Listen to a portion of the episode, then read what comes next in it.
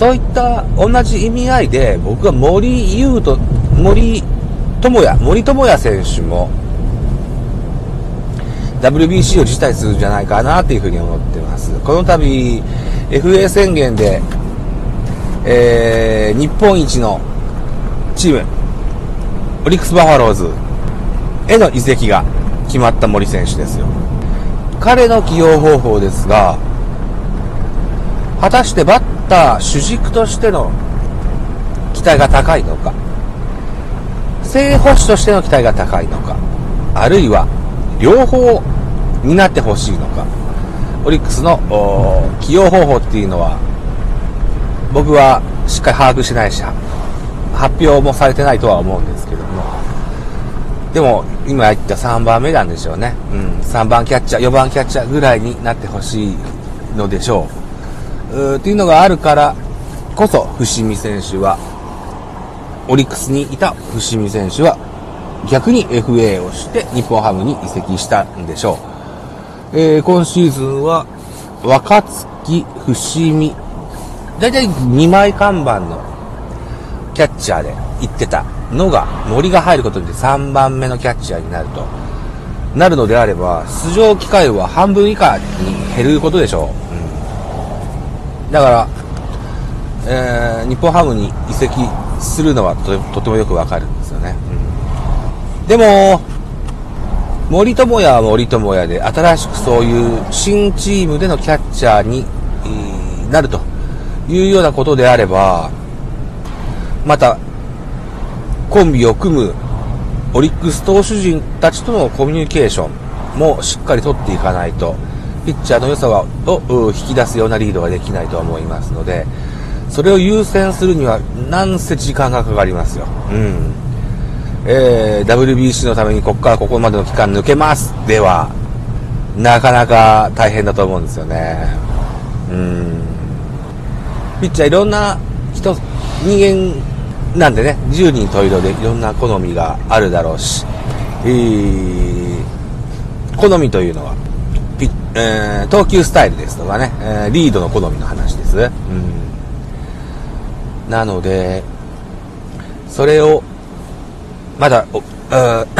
全西部の森選手は、一から構築していかないといけない。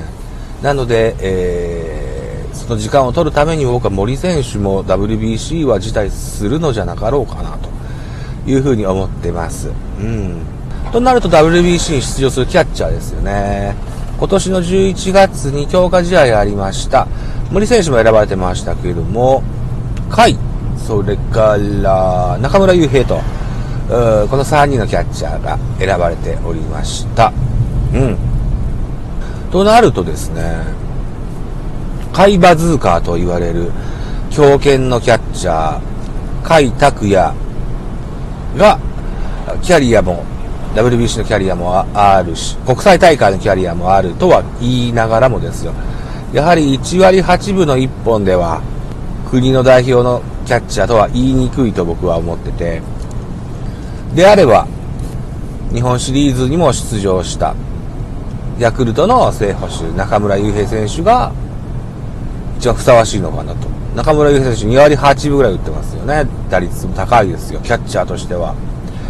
非常に高い数字を残してますので。うん。中村悠平選手が正捕手になるのかなと。あと、どうしても国際大会、人の入れ替えもそんなにいっぱいできないということもあるので、じゃあ空いった第3キャッチャーは誰がいいかってなりますと、えー、他にもファースト、サードも守れる坂倉選手がいいんじゃなかろうかというふうに思います。坂倉選手、うん、あの、カープはキャッチャー結構コロコロ変えてたんですよね。うん、今までね。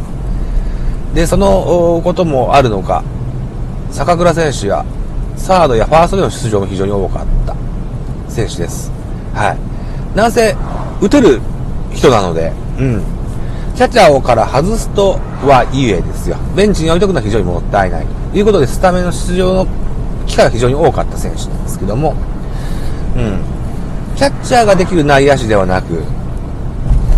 もう保守一本で、今シーズン、2023年シーズンは行くぞというふうには聞いてますけども、高倉選手の力は必要になってくるんじゃないかなっていうふうに思っております。だから森アウトの坂倉インなるのかないうふうに思ってますよ。うん。っていうようなライブは本当は昨日したかったんですよね。うん、なんでできなかったかな、忘れちゃったな。なんか、都合がつかなかったんでしょうね。あとね、そうそう、えー、栗山監督とダルビッシュ有選手がね、メジャーリーガーのね、うん、握手してる写真が出てましてね、うん、WBC への出場の確認が取れたそうでございますよ。うん。ダルビッシュさんは非常に前向きに出場したいと言ってくださったみたいです。うん。まあ、栗山さんのおかげでしょう。うん。他の監督ではこういう風にはならんと思いますよ。うん。でですよ。とある野球ファンの方の論法ではですよ。日本ラウンドは日本人で戦い抜いて、アメリカラウンドでメジャーリーガー、大谷選手も出てくれるっていう話ですので、ダルビッシュ、大谷、えー、それから、もしかしたら鈴木誠也も可能性があるかもしれません。うん。そういうメジャーリーガーは、アメリカラウンドから参加したらいいよっていう人もいますけども、さあ、果たしてそのような簡単に日本ラウンドを抜けることは できるのでしょうかね。うん、まだどこと対戦するかって決まってないとは思うんだけど、どこが来てもですよ、舐めたゲームはできないでしょうね。ダルビッシュや大谷や鈴木誠也には負担をかけるかもしれませんが、第1ラウンドから一緒に戦ってくれることを願いたいですね。うん、で、大谷が WBC に出場してくれるのならば、バッターなのか、ピッチャーなのか、あるいは二刀流なのか、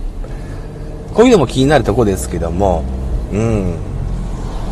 まあ、さっきの坂倉の第3キャッチャー、あるいはファーストもサードもできるっていう部分で言うとですよ、僕はピッチャーもできるバッターとして